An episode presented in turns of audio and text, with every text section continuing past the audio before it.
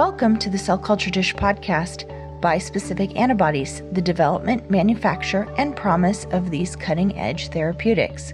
I'm Brandy Sargent, editor of the Cell Culture Dish.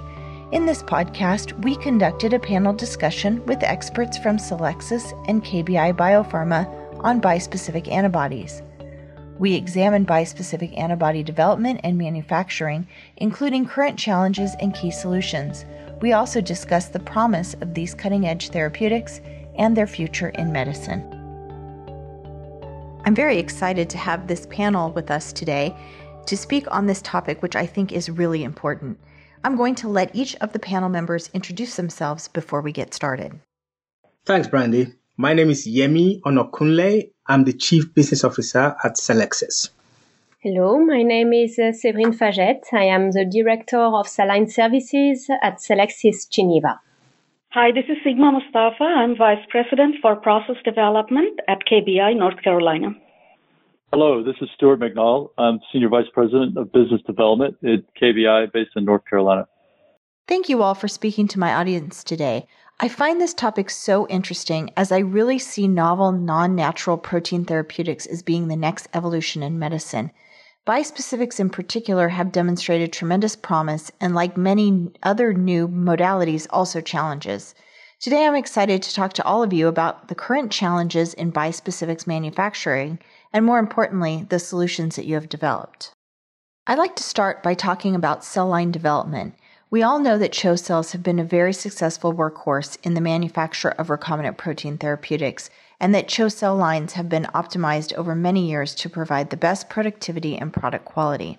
However, as is, they're not optimized for newer protein therapeutics like bispecifics. Could you please share with listeners some of the key challenges with CHO cell lines and bispecific production? Absolutely. Uh, firstly, I'd like to clarify any misnomers about uh, production for recombinant proteins uh, in a cell line uh, since these actually require efficient incorporation of the DNA encoding the protein into the reproductive machinery of the cells, most frequently the chromosomes in the nuclear matrix, uh, in a manner that allows for efficient transcription, translation, and secretion from the cell. Now, this is not trivial, especially considering that foreign DNA have a propensity to be shut down as a result of different regulatory mechanisms. Furthermore, owing to the foreign nature of the protein, the translation and secretion machinery of the host cell may not be adequately suited to the protein. With that said, I would like uh, Severin to talk specifically of the challenges for bispecifics. Let me bring cell line development into the picture. Why producing bispecific antibody is more difficult than classical maps. It's all about complexity of the format. The first challenge is that bispecific antibodies show a decreased productivity as compared to classical maps. Bispecific antibody formats result from protein engineering. They can be close to an antibody shape or not, with additional domains or additional linkers. By definition, they are therefore constituted of different complex polypeptide chains that has to be associated to lead to the final format. In one hand, these polypeptide chains show a different expression level. On the other hand, the forced pairing is sometimes insufficient and lead to the production of bi-side product. It reduced the productivity of the expected format. The second challenge is the cell line development process itself. It has to be redesigned in order to meet the unique characteristics of bispecific antibody we have to ensure the production of the right molecule rather than the best producing one. So productivity and adapted process are to my mind the main challenges of bispecific antibodies. Thank you for clarifying bispecific antibody production and the challenges associated with it. I know that the team at Celexus has developed a series of modules for your technology platform that address the challenges you mentioned. Can you explain how the modules work? Yes, sure. In fact, we have many modules in the platform, but I'm going to talk about only the three that are related to bispecific antibodies. So first, we have a flexible molecular design. Second, we have a reliable host cell line. And third, an optimized cell line development platform. So as first, Celexus can modulate the expression at the molecular scale. Our strategy is to individually clone each polypeptide chain constituting a bispecific antibody into an independent proprietary vector containing Celexis genetic elements. Imagine that you have a chain that is poorly expressing. By using our approach, we can now increase the ratio or amount of these problematic chains as compared to the other one. Consequently, at the transfection stage, we will be able to restore a good assembly of the final bispecific molecule format. And imagine that we still need to increase the expression level. We can re-inject the transgene into the genomic DNA, which calls the supertransfection in order to boost the expression. The second tool is our proprietary CHOEM cell line. By using a single cell line, we will directly produce a bispecific antibody in its final assembled format. Again, if a bispecific is very hard to express, we will provide a solution by using our CHOEM libraries.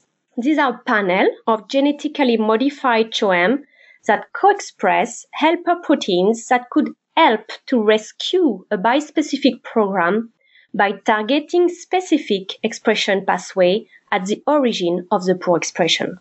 Last, our process is completely adapted to bispecific antibody. We have the capacity to evaluate the quality of bispecific as soon as the early stages of cell line development. We have introduced early checkpoints for purity evaluation. For example, we use high throughput screening at the microscale to monitor the percentage of heterodimers. This enables us to directly isolate the right clones. Thank you for that. That was really interesting. I had one follow up question on the cell line development side. Establishing clonality is an important part of cell line development. Can you talk a bit about how you achieve this at Celexis? Yes, so at Celexis, we can demonstrate the regular authorities that your cell line is originated from a single progenitor cell at different stages of cell line development. First, and the most obvious, is at the stage of the isolation of clones. If we are using a technology in which we isolate single colonies grown in semi-solid media, we will provide statistics based on parameters such as colony shape or proximity from the other colonies. Usually, two rounds are required to ensure monoclonality. But now, if we are using our recently acquired technology based on a chip, one round of cell isolation is sufficient as monoclonality will be based on imaging. In this cloning technology, the cells are loaded into the chip and individually distributed in small pens. Live imaging will ensure that you did put a single cell into each pen. In addition to the process related monoclonality, we are also capable to provide monoclonality assessment independently of the ongoing process. This is done by whole genome sequencing.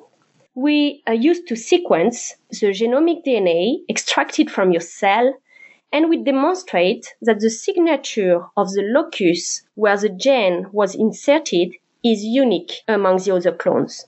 By that, we will demonstrate monoclonality based on sequencing. That explanation was really helpful. I want to switch lanes here and talk about the partnership between Celexis and KBI Biopharma to deliver gene to GMP in nine months. I was really quite impressed by that. Can you discuss how the partnership works and the competencies that each company contributes to that process? I can go first at Celexis. Uh, firstly, I'd just like to mention that Celexis and KBI became affiliated as sister companies in June 2017 following acquisition of Celexis by JSR Corporation, which is the parent company of KBI. Prior to the affiliation, KBI had performed process development and GMP manufacturing on over 12 different RCBs, expressing different types of products, including bispecific antibodies, and had established a significant level of know-how and experience in working with these uh, cell lines from Celexis. Yumi, if I could interject, at KBI to date, we have performed development and manufacturing with more than 30 Celexis generated cell lines. And of these programs, 23 were for bispecific molecules. Since our affiliation, Celexis and KBI have worked tirelessly to streamline the workflows across uh, cell line development and process development to ensure seamless tech transfer, reduce redundancies, and ensure high levels of success in manufacturing. For well understood products such as monoclonal antibodies, we have established a nine month gene to GMP workflow whereby early pools are transferred to KBI so that they can initiate upstream, downstream, and analytical method development, leading to GMP manufacturing. This is strongly enabled by the integrity of the pools that are delivered, since these correlate very closely and are predictive of the final clones, both in terms of performance and also product profile. My colleagues at KBI can add a bit more based on the manufacturing processes they're able to establish. Yemi, thank you very much for uh, sharing our experiences together. I would like to elaborate on really the last point you made that the enriched stable pools that Celexis creates, uh, you know, in that four to six week time frame are quite representative of the final cell lines that come out of cell line development. And we've seen this many, many times uh, working together. So that's what enables KBI to start development sooner. And that's part of the reason for the speed we're able to move in these timelines. The cell line development is very quick as it is. Uh, KBI can start a couple of months sooner. And then the KBI workflows are highly integrated and overlapped based on our experience. You know, as we came together as sister companies, we looked at our experience at KBI with the Celexis cell lines and uh, Sigma's team uh, developed workflows that in process development to coordinate with analytical development and pre-formulation development and manufacturing. And so this is based on quite a few years of experience that we mapped this highly integrated workflow. So we've been using that MABs and bispecifics for the last few years. And um, with the bispecific case, you know, we're, we're able to do full development uh, still rapidly from transfection to GMP drug substance, typically in 11 months for bispecifics. You know, sometimes longer if, if clients need to do studies and, and analyze uh, data in between. Uh, but that's, you know, less than a year from transfecting a cell line to drug substance in a bottle for bispecifics is quite impressive. I've been impressed. So with that experience on 23 bispecifics working together, uh, we've achieved titers as high as 10 grams per liter, which for a bispecific is phenomenal. But another key component is the, the cell line technology that Severine and Yemi mentioned earlier. You know, pairing those ratios for these heterodimers, that provides a, a high heterodimer purity to begin with, and then KBI's downstream platforms are able to produce very high heterodimer purities, definitely above 95% sometimes higher than 98%. So with that, um, you know, Sigma will elaborate on some of these aspects in the following questions. So we look forward to that. Thank you. And along those lines, I'd like to ask a similar question about process development and manufacturing as I did of cell line development. What do you see as the biggest challenges facing bispecific manufacturing? Uh, this is Sigma. Yeah, let me elaborate on, on this aspect a bit. Bispecifics, by definition, have more complexity of structure and therefore higher level of technical challenges, both during development and scale up. The type of challenges we see, as Stuart pointed out, is heterodimer versus homodimer ratio, fragments, aggregate levels, etc. So all of that results in more of a um, you know involved development need, especially for downstream. Then, as Severin pointed out earlier, we also see typically somewhat lower titer, so upstream needs to work a little bit harder as well to improve the titer. Another issue, depending on the bispecific format, uh, we have seen is sometimes higher HCP load uh, with those molecules, requiring again more more of in-depth uh, development. So um, what we notice with a, a, lot of our clients is their focus early on in candidate selection is more on the potency of the molecule and uh, not so much on the manufacturability component.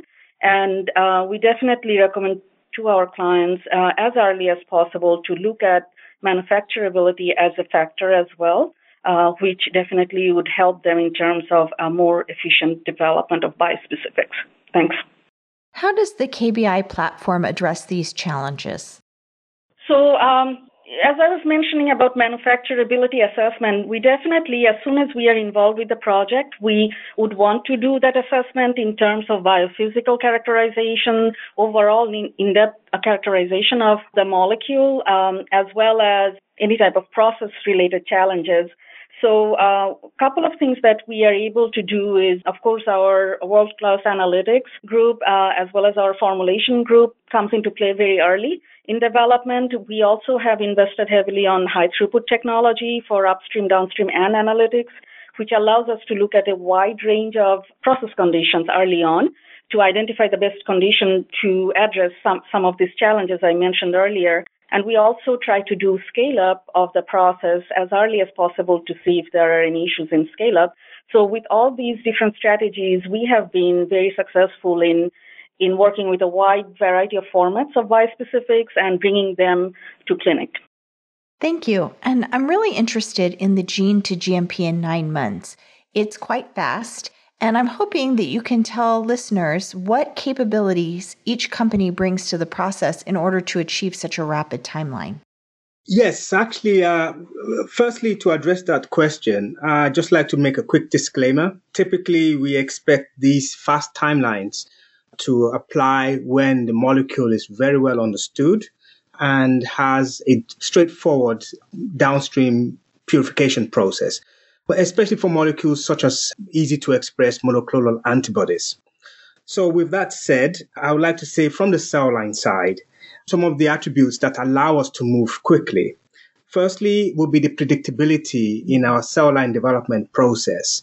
Uh, as Severin had highlighted earlier, we apply different modules based on the complexity of the molecule. And for antibodies, uh, we have been able to demonstrate over a strong track record of multiple different antibodies that the process we are bringing is highly predictive and to know uh, what level of activities need to be brought to bear. The second part of the cell line piece is the speed with which we're able to very rapidly establish stable pools. Uh, I think Stuart had mentioned earlier that we are able to generate pools in about four weeks and these pools will be transferred to KBI to initiate process development. But importantly, those pools are predictive of the final clones. And because of that, the process that KBI actually establishes becomes applicable to the final clones, meaning that things can happen in parallel. Importantly, also, I like to highlight uh, across both Celexis and KBI, uh, the strong knowledge base that we are able to bring to bear and also the tools that we have to address challenges when they arise. And thirdly, and uh, KBI team can actually elaborate further on this, would be the analytics that we're able to leverage very early on in post screening to rapidly characterize these cell lines as well as the product. Thank you for that, Yemi. Uh, this is Stuart again. Yeah, the, the, to me, the two big factors that drive the speed we're able to achieve are the fact that the enriched pools are, are more representative of the final cell line. So as I said before, that allows us to do a lot more in development, you know, much sooner uh, from upstream to downstream to formulation development. So that's a key driver. And then, as I mentioned before, you know, the highly integrated and overlapped workflows certainly uh, lends to speed. You know, but, but to be able to pull those off as we have for multiple programs the last few years is, is really based on experience and so having, you know, really sharp scientists that are paying attention to the data as it comes off, um, and based on experience, you know, making the decisions needed to keep those workflows going. You know, having said that, this is also uh, the relationship is really important, um, where you know we really work hand in hand with our our partners to be teed up to um, to understand what data is coming forward when and uh, when we need to you know join together to make decisions together, and we do a lot of those you know in person for for key key moments. Yeah, in addition to that, yeah, having the uh, analytical tools available to solve issues as they arise, which on most programs, uh, you, will have a few surprises here or there, and it's a matter of being ready for those. And, um, you know, uh, kind of leading into the next question, that's where KBI, I think, is extremely flexible and um, very team oriented and working with our partners to, to solve any, any troubleshooting that needs to be done. I'm really curious about which steps in the process offer the biggest opportunity for efficiency and time savings. On the select uh, cell line development side, I would definitely say the early pool generation because uh, these early pools being representative of the final RCB means that we can initiate process development in parallel with the cell line development activities that are taking place at Celexis.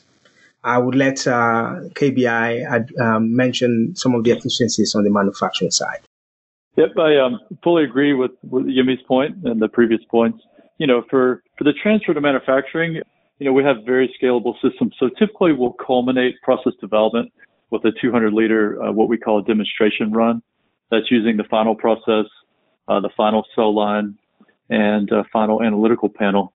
And that's that's usually a, the toxicology IND enabling toxicology batch for our partners.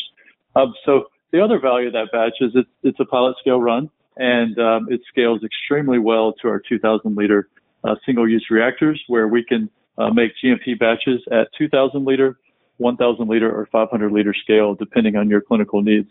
Uh, we can also uh, make smaller batches as needed. Um, but with that scalability, we don't need to do engineering runs. And that's uh, quite often the case.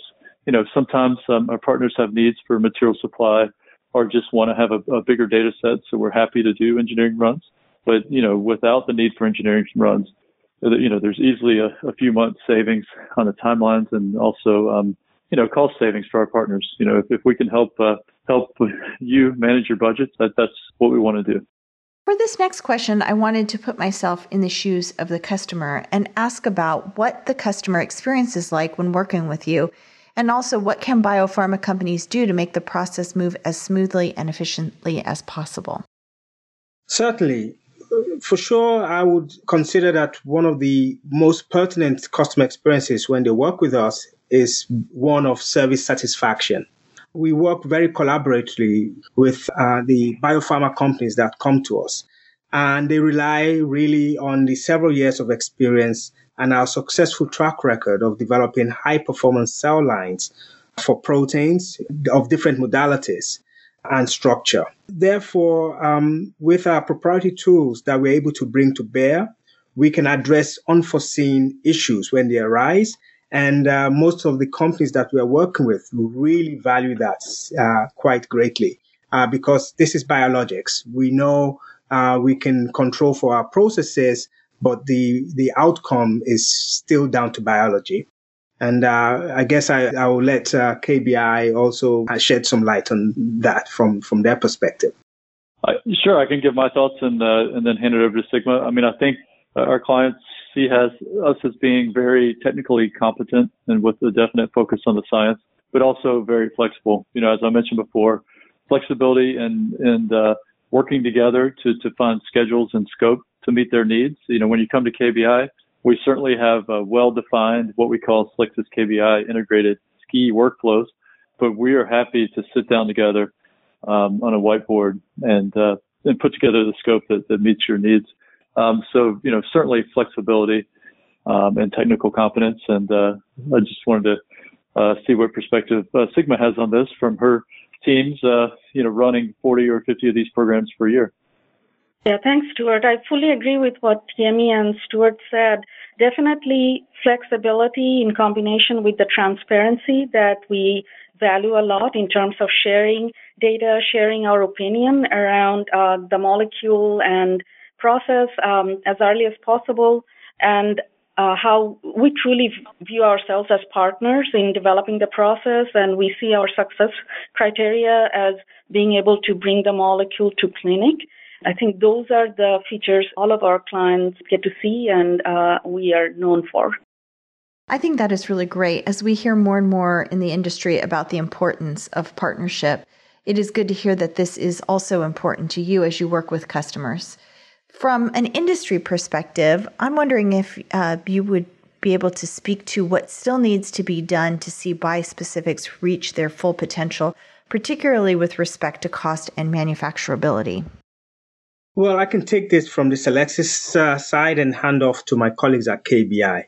For sure, at Solixis and KBI, we experience very high success rates of projects based on leveraging a proven and tested uh, cell line development, process development, analytics, and manufacturing technology platform uh, that allows us to establish high performance processes. Uh, in that equation, cost and manufacturability are very important. And uh, in fact, the earlier we are able to incorporate uh, manufacturability assessment into that equation, uh, the the more likely of having great success as regards to the costs of uh, the uh, manufacturing process. Uh, and one thing that we've realized, particularly as relates to bispecific antibodies, and this is something that Severin alluded to earlier, is that the level of diligence used upfront in the design and the protein engineering of the bispecific antibody actually pays dividends later in the form of high producing cell lines with minimal production liabilities. Uh, I'll hand over to KBI to add to that. Thanks, Yemi. So I think in terms of costs and manufacturability, really what it comes down to is uh, you need a tighter producing cell line and you need as much uh, of a, a, simpler process uh, for purification as possible and not have unusual uh, raw materials needed to achieve the purity. And with a lot of our bispecifics, actually, we see very high titer. We have seen up to 10 gram per liter, and uh, from the get-go, pretty high purity of heterodimers, which which is very very encouraging. It does depend on the format of the molecule as as well. So um, I, feel that in order to become uh, fully uh, proficient in terms of making bispecifics, I, uh, considering the platform, the format is important, as well as as early as possible do the manufacturability uh, assessment and look at the overall cost from the very early on and not just the activity of the molecule. I really like to ask this next question of experts on industry issues. And I'm hoping that uh, both Celexus and KBI can respond. If you could look into your crystal ball, where do you see bispecifics in the next five years? Sure. Uh, I'm very happy to take, uh, to take it on behalf of Celexus.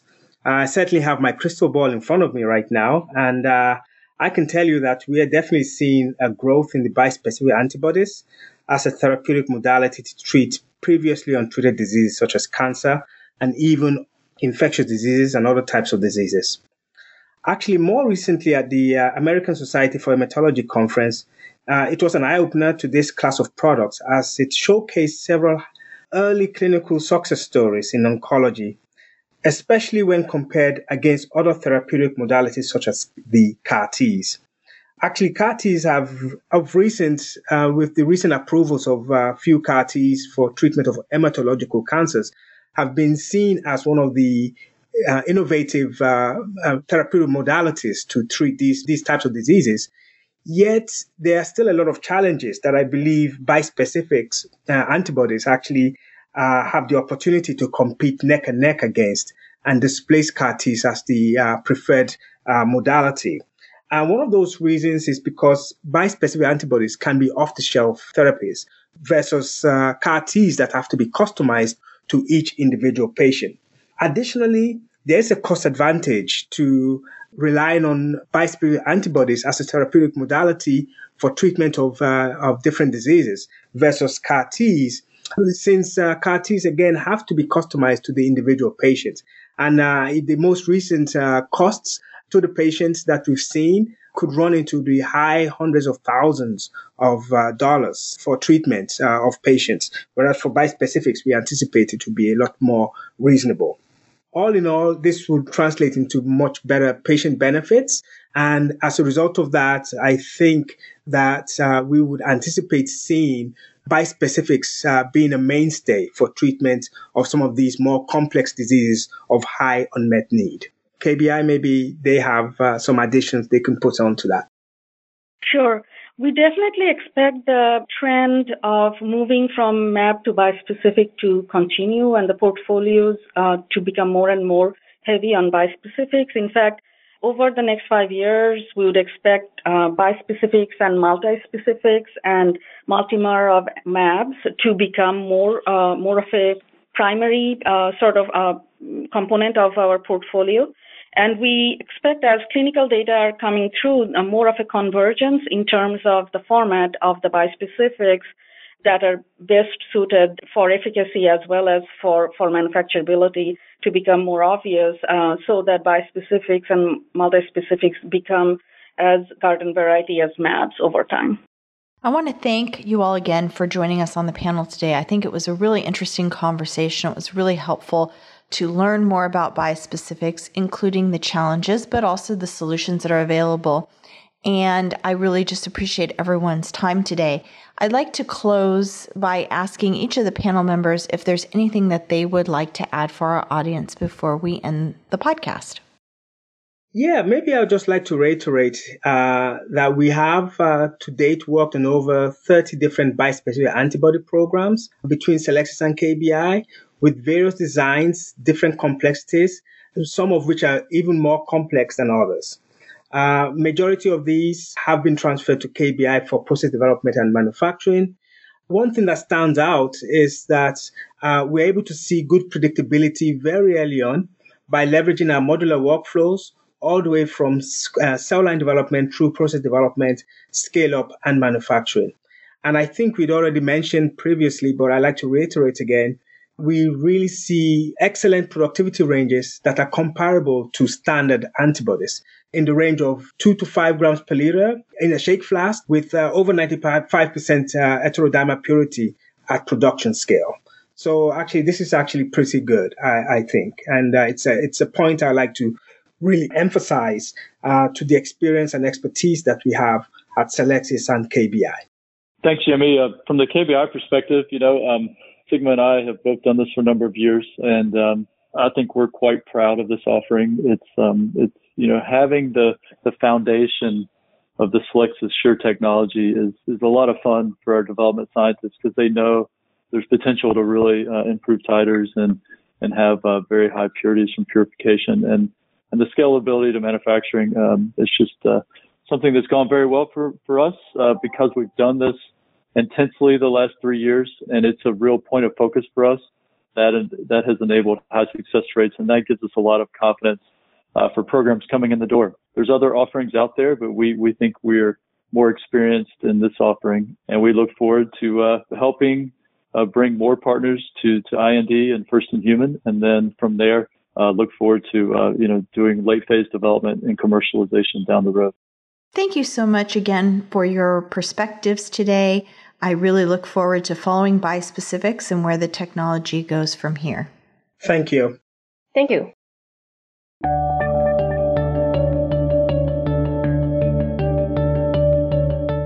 Thank you for joining us for this edition of the Cell Culture Dish podcast. To learn more about this and other stem cell and biomanufacturing related topics, please visit us at www.cellculturedish.com. Or for downstream biomanufacturing topics, www.downstreamcolumn.com.